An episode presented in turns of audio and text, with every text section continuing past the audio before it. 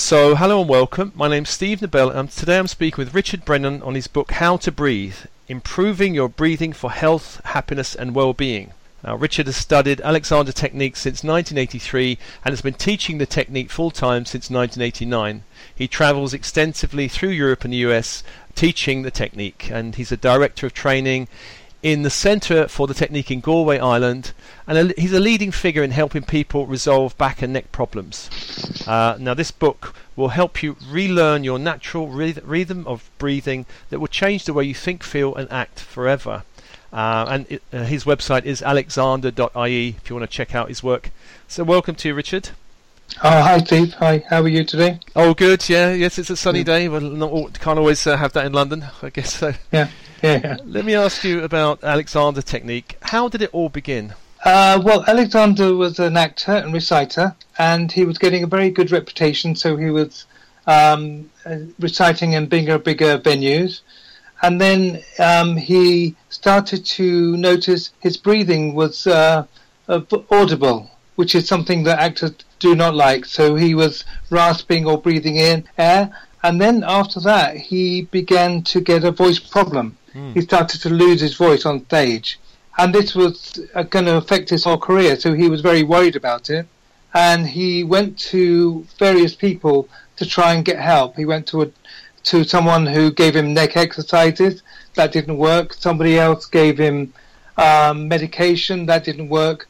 Um, and then eventually he went to a doctor who examined his vocal cords. Now we're talking about 1890. So the way you in, in, uh, examine someone's vocal cords in those days was pretty much dangle a small mirror down someone's throat. But the doctor found out that his his cords were red and inflamed, and he told Alexander, "Oh, you've just been overstraining your voice. I'm sure if you just rest your voice for a couple of weeks, it'll all be fine." So that's exactly what Alexander did, and he was so determined he hardly spoke to anyone for two weeks. He went back on stage and he was delighted because his voice was crystal clear. But after half an hour, the voice uh, began to get bad again, and the end of the performance, he could hardly speak. Mm. So he went back to the doctor, and the doctor said, Well, it did improve a little bit, and maybe you need to rest your voice for longer. But Alexander said, Look, if my voice was okay at the beginning of the performance, and it wasn't okay at the end of the performance, surely it was something I was doing while performing. Okay, if if my back is okay before I go and do the gardening, but it's not okay when I come in from doing the gardening, it must be something I'm doing while I'm doing the gardening. So the whole that whole principle you can apply to actually anything. It's a cause and effect. Mm. So he wanted to know what was causing the voice, and if he could find out what was causing the voice, stop doing it, his voice would be fine. So he asked the doctor, "Well, what am I doing?" And the doctor said, "I have no idea." Mm. So Alexander said, well, I'll go and find out for myself. So he studied for about five or six years. He studied posture, the way he was standing. Um, he, he observed himself in the mirror and he noticed that he, when he took a breath, he opened his mouth and breathed in through his mouth. So he sucked some air in, which basically dried out the vocal cords. And then on top of that, he pulled his head back and depressed the larynx. Mm. And it was this habit that was causing the, the, the voice and the breathing problem. So then he experimented and he tried positioning his head in all different ways, and every time he did it, the problem would get worse. And then eventually he came to a point where if he thought of his head not going back, but thinking of his head going forward, uh, the problem went away again. Mm. So then he devised a whole system whereby you just think your way out of problems. You mm. think of your back getting longer. You think of your neck getting longer. Mm. And then uh, he he helped his fellow actors when he. Uh, then doctors got wind of it, and then they used to send him people with back problems, neck problems, shoulder problems. So he got very used to helping people with a whole range, wide range of people, and a lot of it was just muscular tension was at the root cause of most problems. Let me ask yeah. you generally about Alexander technique, because nowadays in the modern world, it seems to be it seems to be applied to people with back pain, stress, posture issues, sports performance, musicians. It's kind of a vast range of people. It helps, isn't it? Yeah, it is. Yeah, because uh, in all those things, let's say a musician would be holding their instrument too tightly. they'd be having too much tension in their shoulder. Maybe a runner would be having uh, maybe injuries with their knees because there's too much tension around their knees. So we have 651 muscles in the body, and any of them can be tense, causing problems in the ankle joint or in the neck or shoulder or pretty much anything. Mm. And also, uh, muscular tension, muscles control breathing as well. So mm. if I'm tense around the rib cage, my rib cage can't move in and out. Mm. So yeah, it, it it is it can it can help a great deal of people in all sorts of ways. Now, when yeah. the publisher said to me, "We want you to interview Richard on his book How to Breathe," we kind of, I kind of looked at the publisher and they looked at me, and uh, I, I, thought, "Really?" And um, when I read in your introduction, you said, "When I told my eldest daughter I was writing a book about breathing, she replied, that will be interesting. Page one, breathe in. Page two, breathe out. Page three, breathe in again. Page four, breathe out again. You know, so so so on." I mean, it, it, initially I looked at it and thought, well, I don't know if there's much in it, but of course it's a very deep area, isn't it? It is, it is. I mean, we all breathe thousands of times a day, and most people are not aware of the way they breathe. So, uh, in the same way we can have uh, postural habits, we can also have breathing habits as well. We have set ways of breathing which are maybe not very healthy, and they can be detrimental. But we, we go, because they feel normal to us, we don't even know they're there. What kind of poor breathing habits are you, are you talking about, Richard? Breathing in too quickly. Yeah. Breathing in through the mouth, which dries out the vocal cords. Um, and doesn't actually, you know, there's there's hairs in our nose which which uh, act as a filter. Um, when uh, when I started doing the technique, I was amazed that many people might breathe up to thirty or forty times a minute. Mm. So they're they're they're very fast breathing and very shallow breathing. Mm. So they they don't get rid of the CO two in the same way as the body is designed to. So then toxins build up, and yeah, you can get ill from it. Yeah. Right. Now, the, book says um, good breathing involves a coordination of our whole being. Um, so, can, how can we just go into Alexander technique, the posture, and the breath? How do okay. they work together? Yeah. So the first, yeah. So if somebody came in with a breathing problem, let's say something like asthma, I would probably we have a teaching table. I'd probably lie them on the teaching table and check out to see where they're holding tension and ask them to let it go. Just even doing that, their breathing will change. Their breathing will be much more beneficial afterwards. But but also you can actually have little breathing exercises you can actually do, and mo- most uh, most disciplines like yoga or whatever would have a, a whole set of breathing exercises but most of them involve breathing in, breathe in through the nose, breathe into into the, the lungs. Where Alexander technique, the whole thing is breathing out. What Alexander realized was if I breathe out, I create a vacuum in the lungs, and the next breath is all taken by reflex. So the emphasis is on the out breath.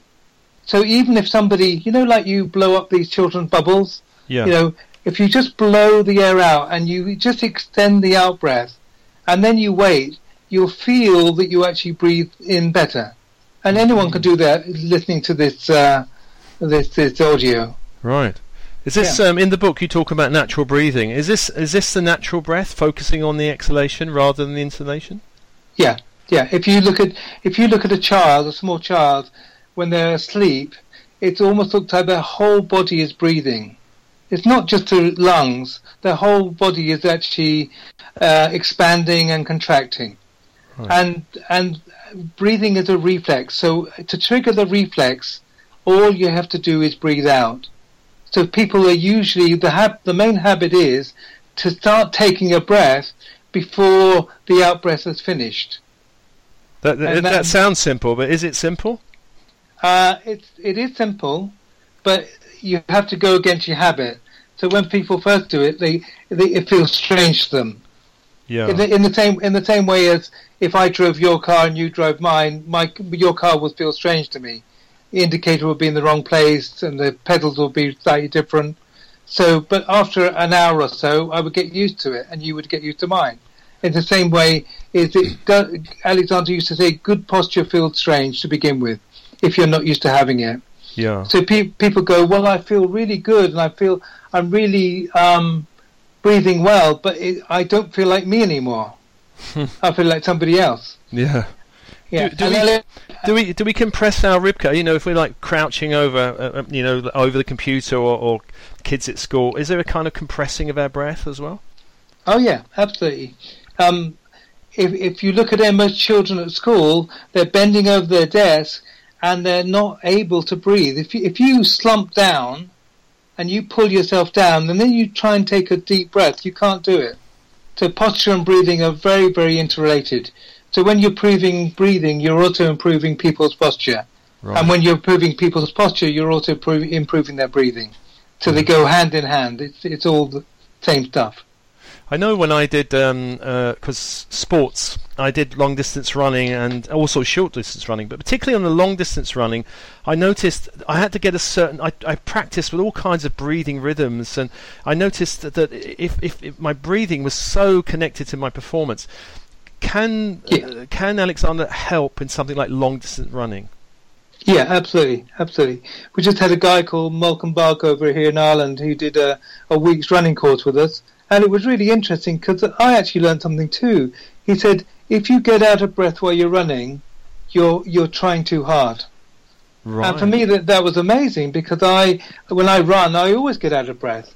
And then he just showed us how to run in a certain rhythm, especially long term marathon running, where you just stay with this rhythm of your breath and and you don't get out of breath at all, and you can run for a long, long, long time.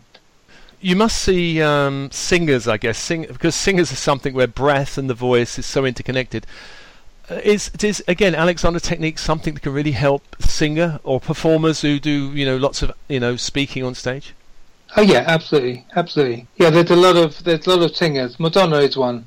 Uh, you know, Paul McCartney is another, and there's a whole range of singers and and musicians that that come to the Alexander League. It's, it's very big. It's very big in the music world. Yeah, mo- mo- most um, colleges that, that uh, performance like drama colleges or music colleges, Royal College of Music, for instance, in London, Yeah. they all have resident Alexander teachers because there are so many many problems around. Um, I think there's a statistic that 70% of people playing in orchestras play in pain. Oh right, that's that's not Yeah. good, is it? No, 70%. That's a lot. wow, That's a lot. Yeah, wow. yeah. Uh, Have you ever had to deal with opera singers? Now I know the opera singers really have to have these bellow-like lungs, don't they?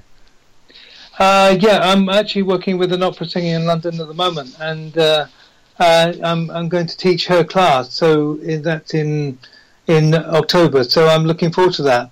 Yeah, the, again, there's this this whole concept of I have to try really hard, and and, then, and therefore I overtry, I, I strain, and and Alexander had a philosophy: if you want to give your best, give eighty percent. So when you're playing, just give eighty percent. If you give eighty percent, that's pretty good, but it doesn't push you over to this this thing of Alexander that most people are too goal orientated. That they try too hard, and in the trying too hard, they they they get nervous, they get stage fright, they get uh, tension problems, and then they can't they can't play their musical instrument properly. It's I, I get from what you're saying that really Alexander technique is not really so much learning something new, but really uh, unlearning something. Is that true? Exactly. Right. Exactly. It's it's an unlearning because we all we all as children had perfect posture and our breathing was was absolutely fine. And our movements, I mean if you look at a child playing in the sand, they're squatting with so much ease, their balance, Hmm. they're breathing well, their their movements are amazing. And and if you go to people outside the modern world, let's say Aborigines or the Berber people, they still have the same movements as children they're still very upright. The Native American Indians, for instance, they're very upright. They're, they're not bent over. They don't have neck problems and back problems. And in India, hardly anyone gets a, Uh, a gets a back operation or a hip operation because they're you know they're in a car accident. Yeah. Not not from posture, but in our society, all these aches and pains suddenly come on for no reason. Yeah. So, Richard, and one thing about the book I, I notice is lots of brilliant exercises from improving air circulation, you know, releasing tension. Can you give um, a, a, simple exercise for our listeners that would help them, perhaps with their breath uh, and perhaps with their voice? Yeah. Well, it's not mine. This is Alexander's. Uh, he he didn't really believe in exercises because he felt that most people exercise the habit. But in breathing, he made an exception because he felt it was an exercise of inhibition. And the exercise is basically um, you just know you just maybe lie on a bed and you just notice your breathing as it comes in and out.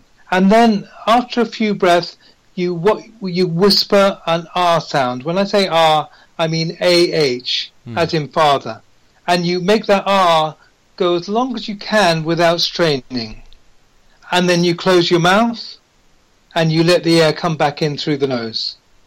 And you just repeat that about six or seven times, and afterwards you just really feel that your lungs are working much, much better. Yeah, it's just very, very simple, very simple. It's not complicated. It takes one minute to learn it. Yeah, most of the practices is very simple like that. Yeah, they are. They are.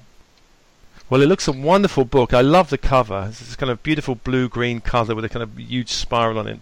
How to breathe, improving your breath for health, happiness, and well-being. So, Richard, again, thank you so much for for speaking with me today. Okay, you're very welcome, Steve. Thank you.